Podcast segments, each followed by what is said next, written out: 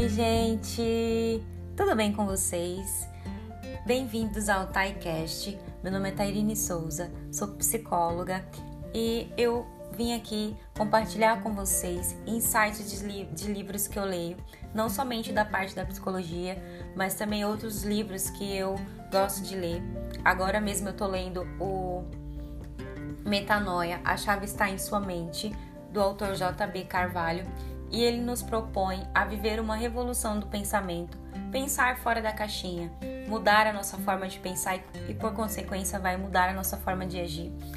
O autor J.B. Carvalho, é, ele traz no finalzinho do capítulo 3 desse livro a história da mulher do fluxo de sangue, que eu achei muito interessante, que fala sobre a vergonha.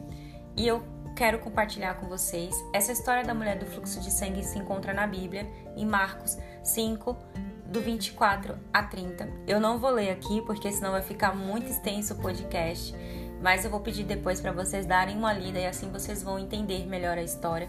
Mas eu vou fazer de tudo para dar uma resumida aqui para vocês da história, tá bom? Essa história é de uma mulher que vivia com fluxo contínuo e ela vivia escondida há 12 anos. Ela gastou tudo que ela tinha para tentar a cura, mas sem sucesso. Ela andava fraca porque perdia muito sangue, ela era excluída da comunidade onde ela vivia porque a mulher no período menstrual ela era tratada como uma pessoa impura.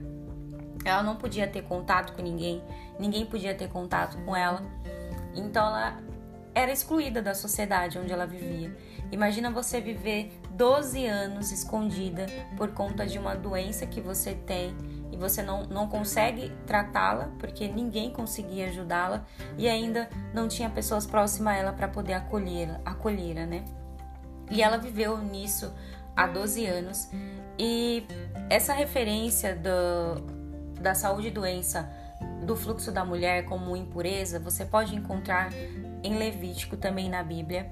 Levítico 15, de 19 a 30, fala um pouco sobre a impureza da mulher no período menstrual e eu acho interessante também vocês darem uma lida para vocês poderem assimilar melhor. Eu também não vou ler porque vai ficar bem extenso o podcast e essa não é a ideia. E essa mulher sofrendo há tanto tempo, ela ouviu falar que Jesus ia passar onde ela mora. E ela resolveu é, tocar na orla de Jesus para ser curada. Ela pensou: Jesus vai passar aqui e eu creio que ele vai me curar e eu quero tocar na orla do seu manto para poder ser curada. É, no livro de Christine Kaine, livro, livro Livre da Vergonha, ela fala um pouco sobre a orla do manto de alguém. Naqueles dias, é, era chamado de tis-tis, o nome dessa parte da, da roupa. Ela era feita de franjas nos cantos da roupa, com cordão azul na beira de cada canto e só quem poderia tocar nessa parte da roupa desse homem eram pessoas íntimas a ele: mulher, mãe, pai, filhos e filhas. Outra pessoa que tocasse nessa parte da roupa do homem era considerado uma ofensa. Mas essa mulher estava decidida. Essa mulher estava decidida a tocar nessa parte do, do, da roupa de Jesus porque ela tinha certeza que ela ia ser curada. Então ela entrou no meio da multidão, ela quebrou todos os protocolos sociais e ela tocou na orla da veste de Jesus, na orla da veste do manto de Jesus. E com isso, Jesus ele sentiu um toque diferente. Ela foi com tanta fé que ele sentiu alguém que lhe tocou diferente. E ele perguntou: "Quem me tocou?" Aí você imagina, havia uma multidão seguindo Jesus. Havia uma multidão buscando a cura de Jesus. Várias pessoas estavam tocando nele, quando ele passava, caminhava, várias pessoas tocavam nele, várias pessoas falavam coisas para ele. Mas no momento que essa mulher tocou ele, ele sentiu um toque diferente. Ele sentiu um toque de fé. E essa mulher, surpreendentemente, quando Jesus perguntou quem me tocou, ela não se escondeu, ela não fugiu, ela foi exposta naquele momento e com essa exposição ela não se intimidou. Ela falou: Fui eu que lhe toquei. E Jesus, de uma maneira incrível, com a sua bondade e o seu amor, ele também a tratou totalmente diferente de que outras pessoas poderiam a tratá-la. Ele não a excluiu, ele não pediu que ela saísse de perto dele porque ela era considerada impura. Então ele a tratou como filha. Ele falou assim: Filha, a sua fé te salvou. Vá-te em paz e fique livre de todo mal. Naquele momento, Deus a trouxe para perto dele.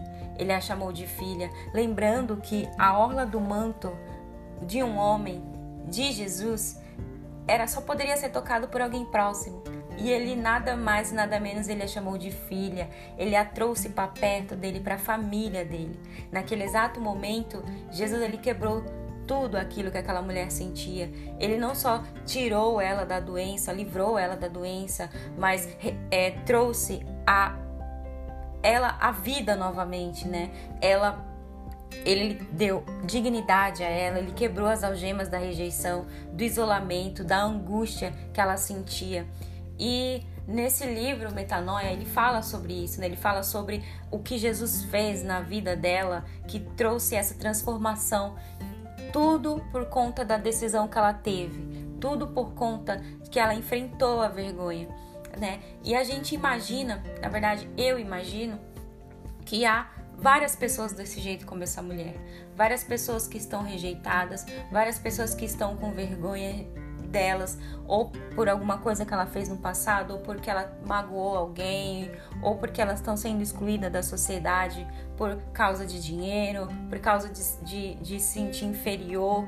Então, é, no livro também fala, num, num trecho, que Jung diz que a vergonha é o pântano da alma. Ela nos mantém fora da intimidade, escondidos, isolados, excluídos.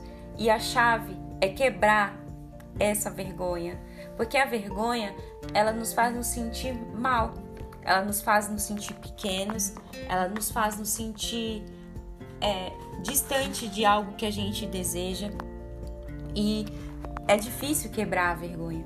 Eu vou falar uma experiência é, pessoal com vocês, vou compartilhar com vocês. Eu também já tive vergonha, eu já tive vergonha de mim. Eu desde pequena sempre fui bem magrinha e quando eu estudava, na época da escola, eu sofria bastante bullying por conta disso. E as pessoas elas zombavam de mim pelo fato de eu ser magra. E eu, com isso, eu também sentia vergonha de mim. Eu sentia vergonha de quem eu era. Eu não me aceitava. Eu queria me esconder. Eu não gostava muito de ir na escola por conta disso. E minha história é um pouco parecida com a dessa mulher. Eu preferia ficar dentro de casa ao invés de me expor, porque eu sabia que dentro de mim, se eu aparecesse, alguém poderia dar risada de mim ou zombar de mim. Mas eu venci essa vergonha. É, eu, antigamente, né, quando eu estudava, por conta da, de me sentir muito magra, eu usava umas, umas blusas de frio. Podia estar o calor que tivesse, poderia estar o sol um só para cada pessoa e eu lá com uma blusa daquelas é, segunda pele que a gente usa quando tá frio por debaixo do casaco. Eu usava ela para esconder meus braços. Eu tinha vergonha do meu corpo, eu tinha vergonha de quem eu era, eu tinha vergonha de, de me mostrar para as pessoas. Eu era uma pessoa tímida, eu não gostava de sorrir porque eu também tinha vergonha até de sorrir. E isso, ao, ao passar dos anos, eu fui vendo que aquilo não ia me fazer feliz, eu não estava feliz e se eu continuasse aceitando aquilo, eu ia viver infeliz pro resto da vida. E eu comecei a entender, comecei a me aceitar. E talvez você esteja assim também, como essa mulher, como eu, que não se aceita, tem vergonha de si, tem vergonha do seu passado, tem vergonha de algo que você fez, tem vergonha de ser quem você é. E eu te, te convido e te desafio a você tirar essa vergonha de perto de você, Quantos objetivos você já traçou e você não conseguiu por conta da vergonha, por conta de que você achava que as pessoas elas não iam te aceitar como você é? Porque a gente é imperfeito, a gente não é perfeito. E a gente às vezes quer buscar perfeição porque a gente acha que o outro é perfeito, mas o outro também não é perfeito. Eu também pensava assim. Eu me olhava do lado das outras meninas que estudavam comigo, das minhas amigas até, e viam que elas tinham um corpo maior que o meu, uns seios mais avantajados que o meu, e com isso eu me comparava. O nosso erro é a comparação. O nosso erro é achar que a outra pessoa é melhor que nós pelo fato dela ter algo que a gente não tem. E não é assim. Cada um tem o seu jeito, cada um tem a sua genética, cada um tem a sua crença. E a gente acaba tendo crenças limitantes, né? A gente acaba é, nos limitando por conta de coisas que aconteceram e que acontecem na nossa vida. Mas eu te convido a quebrar isso, eu te convido a quebrar que nem essa mulher. Porque se você parar para pensar, foi uma decisão que ela teve. Ela teve a decisão de vencer a vergonha, vencer o julgamento das outras pessoas e buscar a cura dela, que era cessar esse sangramento há 12 anos. Talvez você também esteja assim, talvez você esteja há mais de 12 anos, há 13, 15 anos preso em alguma situação que não te, que não te faz livre, que não te liberta. E eu te convido a enfrentar isso, a enfrentar essa vergonha, a enfrentar esse medo. Se for necessário que você possa pedir perdão à pessoa que você é, magoou, para você conseguir caminhar. E se você vê que você não consegue caminhar sozinho, que você não consegue fazer sozinho, busque ajuda.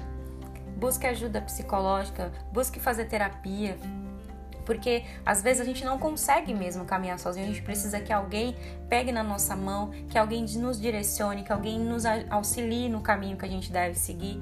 E eu te convido a isso, eu te convido a você quebrar essas barreiras, que nem essa mulher fez. Ela quebrou as barreiras, ela não se intimidou quando ela chegou no meio daquela multidão. Eu imagino que quando ela apareceu ali, as pessoas se afastaram dela. Imagina ela sangrando, a pessoa sangrando há 12 anos, o, o, modo como eles lavavam roupa antigamente não é igual ao nosso, né? As roupas delas deviam estar manchadas, ela poderia estar com um cheiro ruim, né, por conta desse sangramento. E as pessoas deveriam se afastar, se afastar dela quando ela chegou lá no meio dessa multidão, mas ela não se intimidou com isso. Ela seguiu em frente e fez aquilo que ela desejou desde o início, quando ela soube que Jesus ia passar ali. O que te limita hoje? O que te deixa preso? O que te não que deixa você não avançar? Que você possa quebrar essa barreira, quebrar essa vergonha. A vergonha é uma mentira que diz que a gente não é digno de sermos bons, de sermos amados, e, e, isso é uma mentira, a gente é digno sim. A gente é digno de ser amado, de ser abraçado, de ser perdoado. A gente é digno.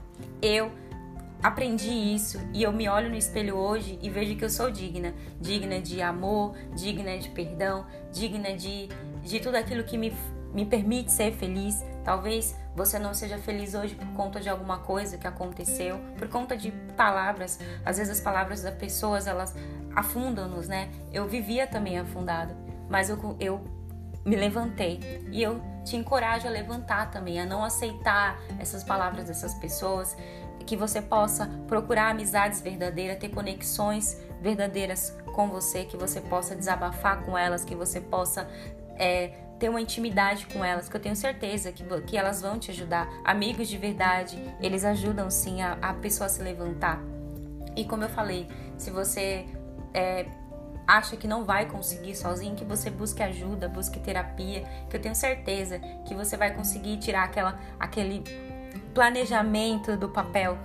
Eu sei que às vezes a gente planeja alguma coisa e o medo, a vergonha de dar a cara a tapa, né, de vencer, de avançar, fica lá anos e anos ali naquele papel e às vezes você olha, lembra, mas não tem a coragem de tirar ele do papel com medo do que as outras pessoas vão te falar. Mas eu quero te dizer que o que elas vão te falar não importa. O importante é que você vai ir em busca daquilo que você almeja, entendeu? É isso, gente. Que você possa ser que nem essa mulher do fluxo de sangue. Tomar a decisão de mudar de vida, tomar a decisão de vencer a vergonha, ok? É, eu agradeço a vocês por estar ouvindo esse podcast e eu tô compartilhando a parte do livro que eu parei. Eu li aquela parte, quis compartilhar com vocês. Achei muito interessante essa referência que ele fez da, da mulher do fluxo de sangue com a vergonha. E ao prosseguir aqui com o livro, já tô indo pro capítulo 4. E se eu encontrar algo mais que eu possa compartilhar com vocês, eu venho aqui e faço mais um episódio. Tudo bem? Que vocês tenham aí um excelente dia. Tchau, tchau.